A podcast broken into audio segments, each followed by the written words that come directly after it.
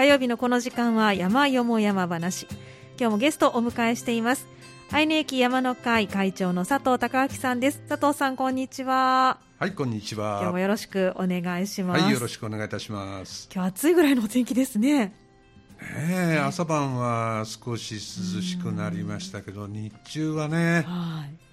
暑い。暑い。でもなんかここ最近お天気結構いい日があったりなんかして、ねね、ちょっと悔やまれたりしませんか？なんかね、はい。今年の夏って週間の天気予報なんか見てるとこの先1週間、傘マークばっかり並んでるっていう時多いんですよ。そうそうなんですよ。で9月もねずっと傘マークだったはずなんですけど。そうなんですよ。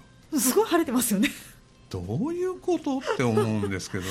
なんかね山アルプス行けたんじゃないかっていう感がすごくありますよね。って思って、うん。でまた今日あたり見ると、はい。えー金曜日ぐらいまでは天気いいけど、ん。その後また傘マークずっと並んでる、ちょっと台風のねまあ影響もあるかもしれいないですけれどもね。だからね本当ね、え昔だったらね、うん。若い頃だったらえ傘マークが並ぼうが何が並ぼうが、うん、俺は山に行くんだと決めたら山に行っていた、うん、槍が降ろうが何が降ろうが 山に行ってたのが、はい。こんなにね今年みたいに傘マークばっかり並べられるとね、はい。もう年とともに弱気になってましてね。いやこれはダメだな。やめとこうなんて、うん。結局だから今年ははい。ほとんどどこへも行けずに夏が終わりました夏が終わりね大山ぐらいですかね。佐藤さん行かれたの大山とね、はい。剣山行ったぐらいかな。西日本。そう中四国。ですね。もう東の方には全然行けてないですね。ねなんかだけど今年ほどえはい。なんていうの天気がうん。安定しないというそか、うですね。天気予報が当てにならない。ね年もないんじゃないかな、えそうですね。まあそれだけ日本自体がこの地球温暖化の絡みなんだろうけど亜熱帯化してきたりしてねそうですね。難しくなってきてるのかな、本当に難しいですね。なんかもう行ってしまった方がいいかもしれない。ね現地まで。行って別のプランを B プランを常に用意しておくっていうのがもしかしたらいいかもしれないですね。え本当ちょっと最近の。悔やまれる。はい。ちょっといろいろね 山の生き方を考えねばならない時はい。になってるのかもしれませんけれども、まあ、そんな中愛の獣会は夏休み、ね、お休みがありましたけど。そうですね、はい。三草山を除いてうん。お休みしてましたけれども、えーっとこの第4土曜日からはい、再開、再開します、はい。はい。本格的に。本格的はい。に天気がいいことを祈っております。そうですね、はい。またバスもチャーターしながら、そうですね。ねまあ、うん。コロナもねはい。少し収まってきてるんで、はい。うんバスもどんどん活用していきたいなというふうには思ってますけどね、はい。これもね まあ、ちょっとまだわからないところはねね。たくさんありますので、うん。まあ、これまで同様なんかこう様子見ながらっていうところもねあるかもしれませんが、まあ、そんな中佐藤さんは今回なかなか面白い企画に参加をされてそうなんですよ。来たということで伺ってるんですが。あのーえー、と先月のね、はい。27日の土曜日だったかな、8月。8月、はい。えーどっかそれこそ西脇の山かなんかへ登って、はい。私あのエルムプラザのはい。那須の会員なんでえ帰りに那須でお風呂に入ろうかと思って帰ってきたら、えそこであのちょうど夏祭り、うん。エルムプラザの夏祭りのイベントが行われてて、その中に西播磨の山城コーナーっていうえはいあのブースがうん。出展されてたんですよね。えであの鎧兜みたいなのが飾ってあったり、えはい。なんだろうなと思ってうん。話をいろいろ聞いていくと、はい。あの西播磨うん。ツーリズムうん。振興協議会はい。というところが、ええ。その西播磨地区。西播磨地区っていうと姫路の西側ではい。岡山県との県境の間はい。の間の市町ですね、うん。だから具体的に言うと宍粟市佐用町辰野市相生市上郡町赤穂市太子町。はい。この7つのあ市や町がはい。一緒になって、ええ。ここに対しての誘客を図る。だからあの観光客にもっともっと来てほしいというようなことをはい。推進しているえその西播磨の県民局とはい。自治体と観光協会なんかが一緒になったそういう協議会を作って、そこでいろいろ企画をしてえこのようなあ催しを開いてたと。い。ということなんですよ。え。だからやってたことはね、その鎧兜を飾って、それを子供に着せて記念写真を撮ったりえだとか、はい。それから結構ペーパークラフトみたいなものをはい。配ったりだとか、当然向こうの観光のパンフレットを配ったりだとか、わざわざねそのキャラクターみたいなものを作ってるんでそのキャラクターの手ぬぐいだとか、はい。シールを配ったりだとか、まあ、そんなことをはいいろいろやってましてね、えでその中で面白いなと思ったのえは、はい。あのーこの西播磨の山城へ GO っていうねはい。そういうキャンペーンをやってえその山城ウォークに出かけようと,、えうんうん。えーとこの西播磨地区っていうのはその南北朝時代はい。だから1300年代かなはい。から戦国時代にかけて1500年代ぐらいにかけて、その山城というものがええ。130以上あそんなにたくさんだったんですね。あった、はそうなんですいえよ、えでそれを復活させて、うん。それを観光資源に活用していこうええと。おという復活プロジェクトを展開していると。ーはい。とは今のね、その保存状況も違うし、うん。お城の規模も違うだろうし全て130できないんで、はい。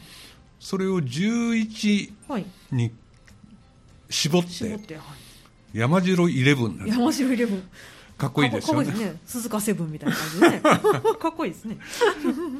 で、えーその山城イレブンはい。の、えーとマップを作ったりね。はい。でそこへどんどんどんどん皆さんあの来てください、うん。そのえー城跡に登ってくださいとはい。いうようなあのキャンペーンを展開してたと、うん。でねあのそのために、はい。えー専用のアプリを開発したりね。あすごい。もう今時ですね。今時今時、ね、普通だったらスタンプラリーのカードがあるぐらいだと思うんですけど、専用アプリがある、でそれでその昔はい。その城跡の今の現在の写真に、ええ。ーこういうお城がありましたみたいなやつを、うんうんえーバーチャルでこう再現させへてえ面白い。3D の CG でもってはい、それを見たら見れるとかね。それはアプリをなんかかざすと見られるって感じですか？アプリを,、うん。をまず立ち上げて。ダウンダウンロードして、はい。ででお城の名前がありますからその,、はい、あそのアプリの中で見ることができる。そのお城をタッチするとええですね、えこのお城はこんなお城でしたってえええいうのが出てくる面白い、はい。まあ、そんなことをやったりですね、うん。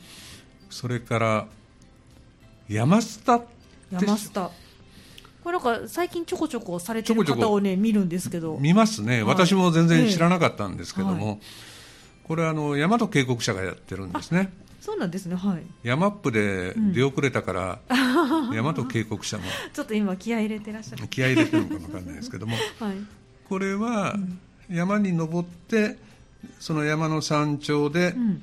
えチェックインすると、はい。その山のスタンプがもらえるっていうアプリなんですね、はい。山スタンプの山スタ、あそうですね。はい、でこれもこの西播磨の山城へ GO というキャンペーンと山スタがコラボしてですね、あはいはいなるほど。で山城11まで行ってないんですけど、ええ。今9つうん。連動してるみたいですけども、はい。その山頂へ行ってえチェックインをするえと、はい。その記念のスタンプがもらえると。なるほど。はい。あなたは集めたくなりますね。集めたくなりますね 集めたくなりますね、でそのスタンプをゲットすると、はい。今度ね指定の交換場所っていうのがありまして、その指定の交換場所にうん。この山城のスタンプをゲットしましたって言ってうん。見せると、はい。今度はねはい。その山城の缶バッジがもらえるそれはリアルなバッジがもらえる。これはリアルなバッジが。まあ可愛いバッジですけどね、うん。今あの栗本さんには見せてますけども、可愛らしい。可愛らしいバッジです、うん。これはお城ごとに違うバッジ。お城ごとに違うみたいですあー凝よってますね。ねう、ん。でまあこれをずっと達成度合いによっては、はい。みんなバーチャルですけれども、えいろんな認定証がもらえたり何がもらえトロフィえーがもらえたりみたいなこともうんはいはい。あるようです、うん。なるほど。でこれはね、えなかなか面白いじゃない。え、うん。集めたくなるし行きたくなりますよね。ね。こうやってキャンペーン組まれるとね。うん。うん。それならばね、えぜひこのせっかくはい。その西播磨の方がサンダのあのウッディタウンのエルムプラザまで来て、はい。PR もされることだし、でその方と話をした場合に、ええ。した時に、はいこういうふうに我々がこういう出向いて、うん。こういう出あのブース出店するっていうのは初めてなんですと。サンダが初めてだったんですか？と言っておられました、ええそうなんですね。あそれならねえ。それはちょっとあの佐藤さん行かないとって。これはちょっとはい。お手伝いをしてね、うんうん。このコーナーで PR をさせてもらって。素晴らしいお客様が来られましたね。西播磨さん。でとはいうもののね、えあのどっか一箇所ぐらい行っとかないと、え そうですね。あのちょっとええ。話に真実味も、あの加わってこないなと。はい。加わってこないなと思って、えでどっかえはい。テスト的に一箇所行ってみようと、うん。で一箇所いちょうど今日に間に合わせるために、はいえー8日の日8日の日ですからつい先日ですね。先週の木曜日。木曜日、はい。あの行ってきました。行きたてほやほやで行きたてほやほや、はい。でその話を加えてはい。紹介したらどうかなというふうに思ってまして、はい。であのー山城イレブンで、ええ。今9つ、えーまずその山下とのはい。コラボが出来上がってますよと言いましたけど、まあ、お城の名前言ったって分かんないかな、どうでしょうか？でもまああのーお聞きしとしておきましょうか。はい。えー環状山城環状山城。はい。それから辰野古城、うん。城山城、はい。天子山城、笹の丸城、長水城。長水城。立岩城、白旗城。白旗。これは結構有名有名ですね。ですはい。落ちない城ってやつですね、うん。で光月城。城はい。この9つなんですよね、で一番ねおそらく魅力的なのは、11には入ってるけどこの9つに入ってないお城で、あとね李官城っていうの李が官城。利益の利に神さんの神ってう書くでこれがね一番結構スケールでかあでかいん佐用町の方にあるのかな、ええ。ただね結構崩落が進んでてうんうんうん。で今ねツアーみたいな形でしか入れない。入れない、うん。ではい。このさっき専用アプリみたいな話しましたけど、この友の会みたいなのがあってはい。この友の会に入会して、この友の会が主催をするうん。ツアーで行けばあのこの山城イレブンの中に入ってる李官城は李官城は行けると。うん。まあそんなようなことをはい。やってるみたいです、うん。ですからあの前にはい。去年の春ぐらいかな、ええ。えー沖塩城っていうこれもねなかなか面白い山城で。でしたよね、はい。だけどこれはあの姫路市のはい。夢崎かな？夢崎町なんで、はい。えー西播磨ではないから。あこの中には入ってない。ちょっと残念。ちょっと残念ですね。入りそうな雰囲気のね場所ですけどね位置的に。三田から見たら、はい。一緒一緒同じにしか。同じエリアですけど違う西播磨と姫路はやっぱ違うんですね。違うんですね。うーん厳密には違う厳密には違うと。残念でした。はい。ということでね、ええ。そうしたらねこの9つあるけれども、はい。テスト的にどこ行ってみようかなと思って、で一人で行くのも寂しいし、もうね山の会の山友たちをはい。声かけてええ。行ってこようと思って、でただねこれだけで誘うのもなんだし、はい。ふるさと兵庫百山を目指してる連中だったらついてきてくれるかなと思って、はい。で調べたら、えこの9つのうちの3つがはい。ふるさと兵庫百山とかぶってるんですね、はいで一つは一番最初に言った環状山城、はい。これはこの環状山の奥にはい。箕面山っていう山があってはい。でその箕面山はふるさと兵庫百山になってる。はい。それからさっきあの藤本さんがこれ有名ですねって話をした白旗城、はい。これはあの白旗山という、はい。落ちない城という、うん。これも結構あの受験勉強なんかの時に、うん。落ちない城なんで、うんえーそこに登ってはい。願掛けをする。な、おお素晴らしい。はい。そういう白旗城、うん。それから長水城。はい。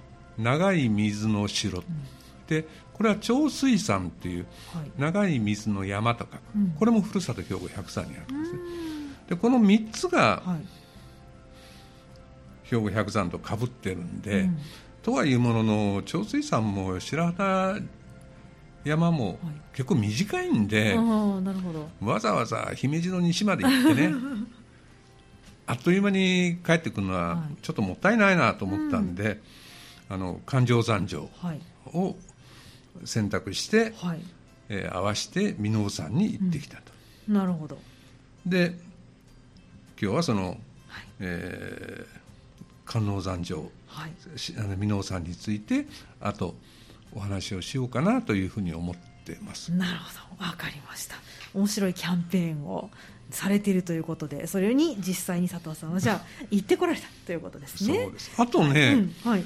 あの山スタっていうのはい。を私も使ったことなかったんで、ええ初めてダウンロードしてみたら、はい。えー六甲山系はいろんなスタンプラリーがいっぱいありました、ああそうそれからなんですね。あとはい。日本百名山とか二百名山だとか、うんそれから平山系だとかなんかい。ろいろあって、え関西ファミリー俳句なんていうのもあって5つか6つの山があの指定されてて、うん。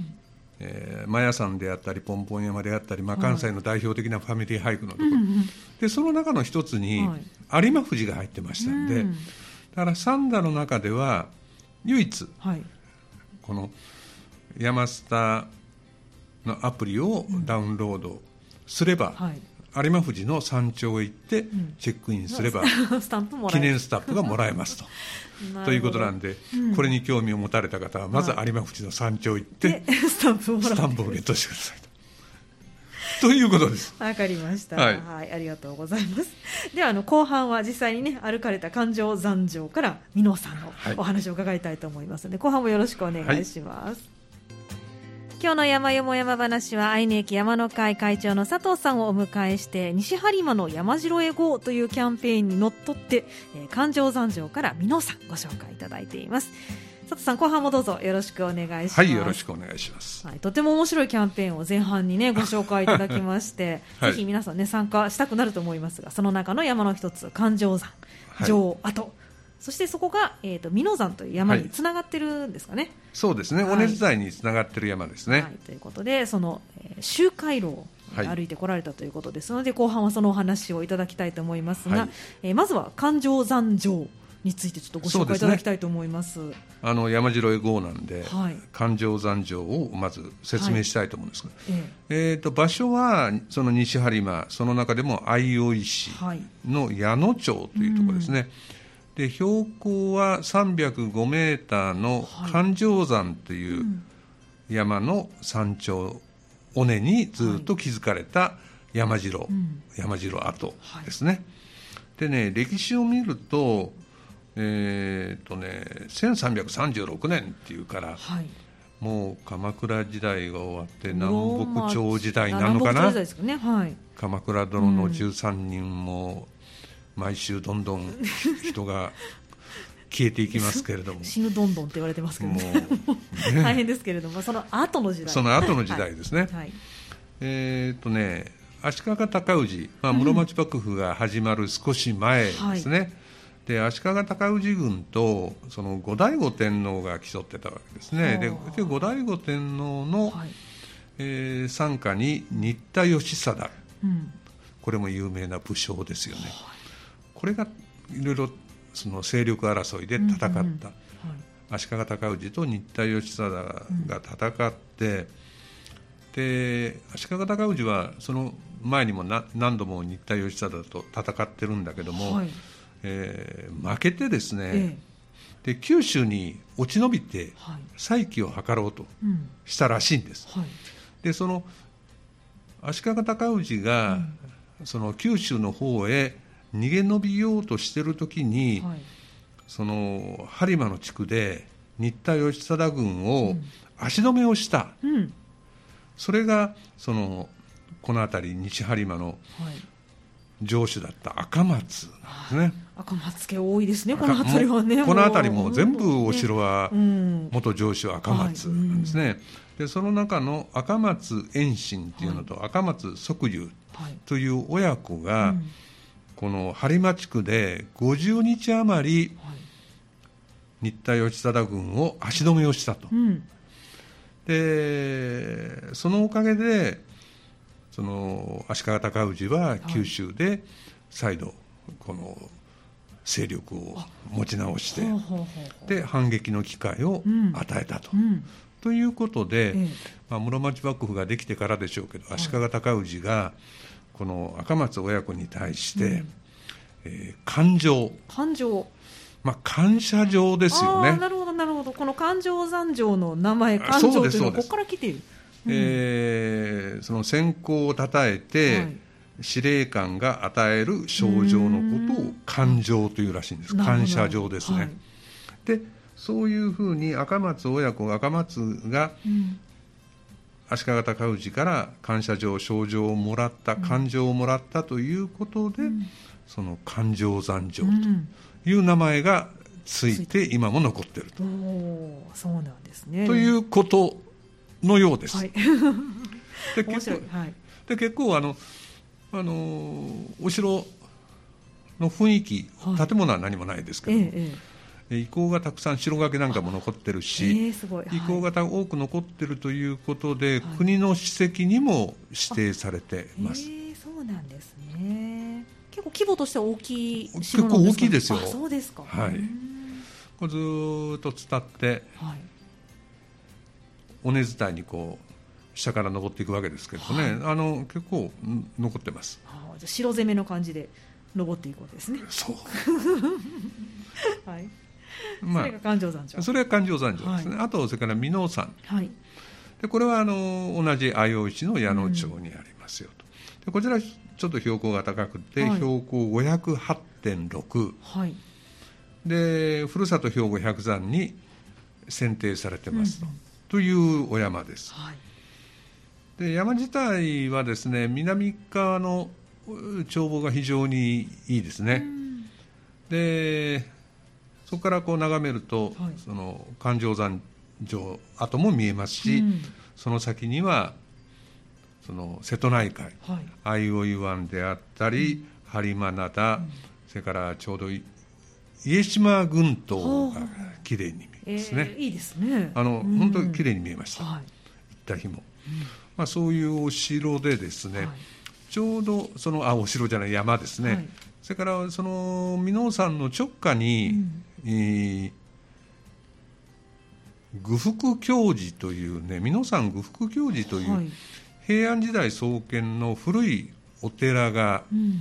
あります。はい。でまだあのー神も仏も一緒にはい。一体になっているような状況ですから、弁財天があったり、はい。なんか、えー神社があったりしますけど、うん。一体となって静かな広いあの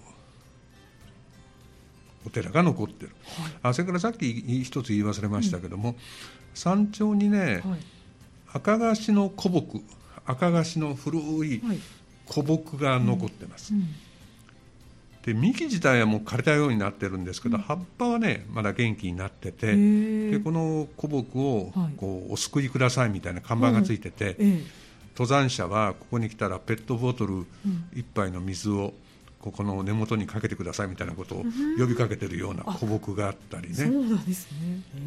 それからあのこの呉服教授の手前の辺り、一帯には昔この辺りに箕面山村という山村があったらしいんです、えで1970年代ぐらいまでこの辺りにはこの村があったようなんですけれどもそれがもう今は廃村になってるんですけど、はい、その住居跡だとか、それから田んぼの跡だとか、うん、そういうものがこう分かるような雰囲気がまだ残ってます一体。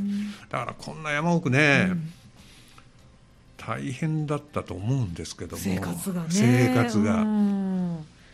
まあこの辺が、はい、えー、一番主たる環状山城と、はい箕面さんについての説明ということになりますね。なるほど。じゃあ非常に歴史もあって、そうですね。だからあの、うん、魅力としてはね、うん、まず多くの史跡がいっぱいありますよと。うん、その城跡もそうだし、はい、その呉服教授っていうお寺もそうだし、はい、それからねあと羅漢石窟っていう。あの石窟がねたくさん残ってる、へえそうなんですねそんな場所もあるんですねで非常に雰囲気がいい苔むしててね大きな岩があって、静かで、はい、そういう石窟があるとかね、うん、でさっき言ったその配送みたいなものがあったりとか、うんはい、その史跡が多く残りますよ、うん、残ってますよということが一つだし、はい、それから二つ目には、うん、えー、城跡からもそうだし箕面山の山頂からもそうなんですけども、えあの南側ですけど非常にいい眺めが見れます、瀬戸内海が見えるというそうですいいです。ねから3つ目にはねあの登山口は羅漢の里っていうキャンプ場研修施設みたいなところなんですけども、はい、駐車場もよく整備されてるし、うん、それからあのトイレもありますし、はい、あのトイレはちょっと入りたくないような雰囲気だけど 山頂直下のお寺の裏にもトイレありました、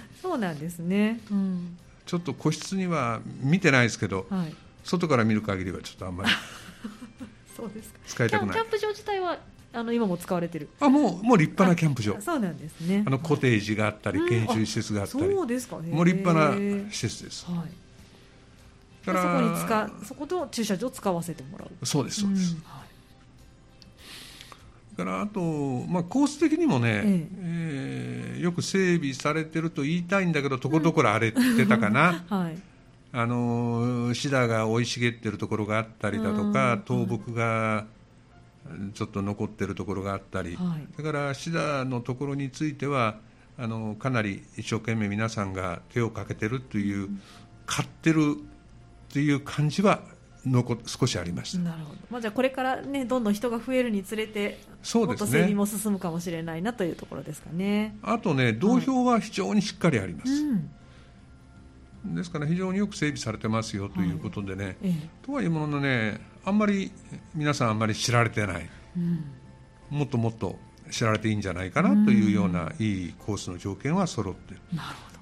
ただ一つ。ただ一つ。大きな問題点が何でございましょうか。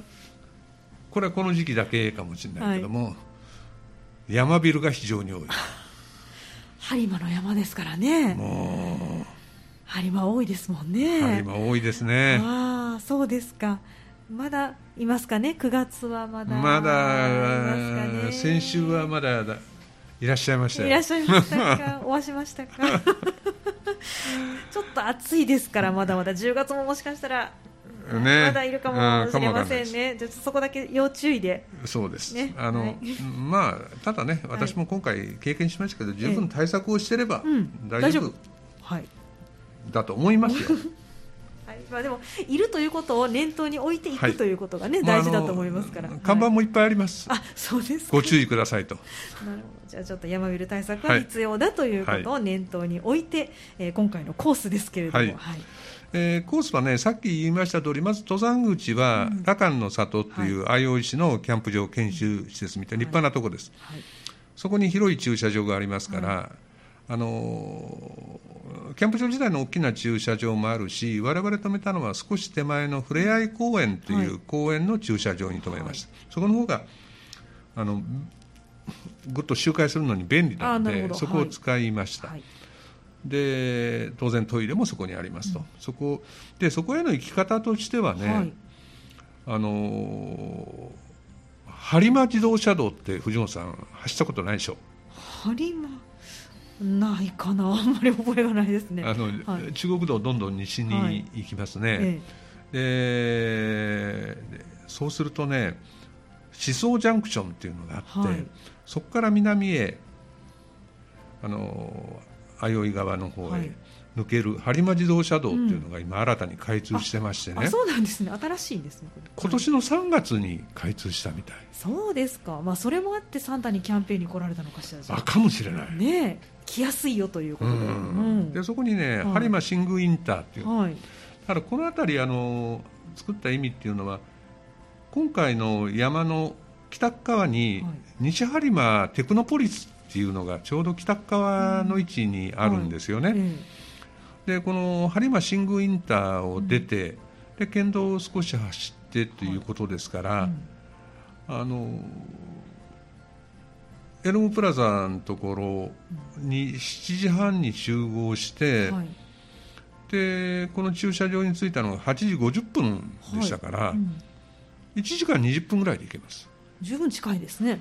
あっという間に着きますよ、うんねね、あの非常に高速道路がこんな整備されたということもあって、うんうんうん、非常に便利で、はい、ということです。はい、で歩いたコースは、はい、その羅漢の里っていうのが一番南側にあって、うん、で箕面山が一番北側にありますと、でコースとしては東側の尾根を伝って箕面山に登っていって、うん、で西側の谷道を下って、はい、その登山口の羅漢の里に戻ってきましたと。はい、というコースです。うん、でハイキングマップそこにあったハイキングマップを見てれば、はい、その尾根道の方途中に環状山上があるんですけれども、えそちらは上級者コースと書いてありました。そうなんですね、はい、で下ってくる谷道の方は一般コースという書き方になってます、で距離的には登っていく尾根道の方が6キロちょっとぐらい、うん、で下ってくる谷道が4キロぐらい、うん、時間的にはどちらも上りで見てると思うんですけど、はい、えー、尾根道の方が2時間半ぐらいで、谷道が1時間半ぐらい、はい、だから距離でいうと10キロを超えた10.5キロぐらい、うん、あそこそこあるんですね。そこそこあります、うん、で高低差も700メーターぐらいあります、はい、でコースタイムは休憩除いて連続してすっと歩いたら4時間ぐらい、うん、我々は5時間20分ぐらいかかりました。休憩入れたりなんだりしてるんで、はい、お湯食ったりしてる。から、うん、まあ、そんなコースですね。はいわかりました。まあでもそこそこに歩き応えがあります。あるというはいはい。コースですね、はいではコースを。えっ、とね。すみ佐藤さんすごい時間がね だいぶ押してきて押してきてますね。だからもう大体話をしたんで、はい、まず、はい、公園の駐車場を出て、はい、30分ほどでお城のお城の入り口に着いて、はいうん、あその途中に、その羅漢の石仏っていうのがこの方にあるんですね、はい、16羅漢で10分ぐらい歩いたらあります、うん、静かなところです、うん、でそこからまた30分ぐらいで環状山城の城跡へ着きますと、はい、で環状山城の城跡からこの長い尾根道です、うん、長い尾根道を2時間ぐらいだらだらだらだらだらだらだらだら登ったり降りたり登ったり降りたりして、えええー、谷道から来る道と合流をして、はい。で呉服教授のお寺があって、はい山頂があります。はい。ということですね、うん。ですからあの尾根道は非常にそんな急なところはないけれども、うん非常に長い道で、はい。でところどころ倒木があったりクモの巣があったりうん。藪があったり、はい。ちょっとそこが上級者向けっていうのはそういうことかもしれないね。だと思いますね。はい。まあ、そんな道で山頂行きますと、はい。で山頂からのこの下りは合流点があって、うん。今度は谷川に下ってくる。はい。でこれは昔のね古道旧道だと思いますね。昔からやっぱり信仰の山だしうんうん。それから廃村があったりするんで、あの昔から土地の人が活用してた古道だと思います、で沢沿いにずーっとある程度整備をされた、それほど急ではない道がずーっと続いてます、はい。途中に大きなため池があったり、うんなんだりしてますけれどもあの歩きや歩きやすい、まあ、ゴロゴロ岩はあるけれども、なだらかな道をひたすら下る。はい。ただこの道ははい。さっき言った通りひるちゃんがはい。ここですね。ここです。この下りですね。ここの下りです。はい。ここの下りで昼がいると。たくさんいらっしゃいますんあでそれが要注意。そうもう一心不乱に私は下りまし 止まったらダメですよね。た止まったらダメです。止まったら絶対落ちてきたりくっついてきたりねしますのでそんなとそこですね。はい。あとびっくりしたのはね、はい何でしょうか？あのー下ってきて、ええ。もう下山口、登山口の手前に、若い女の子2人と男の子1人がしゃがんで、うん。何やってんのかなと思ったら、一生懸命、はい。ヒルを集めてました。え？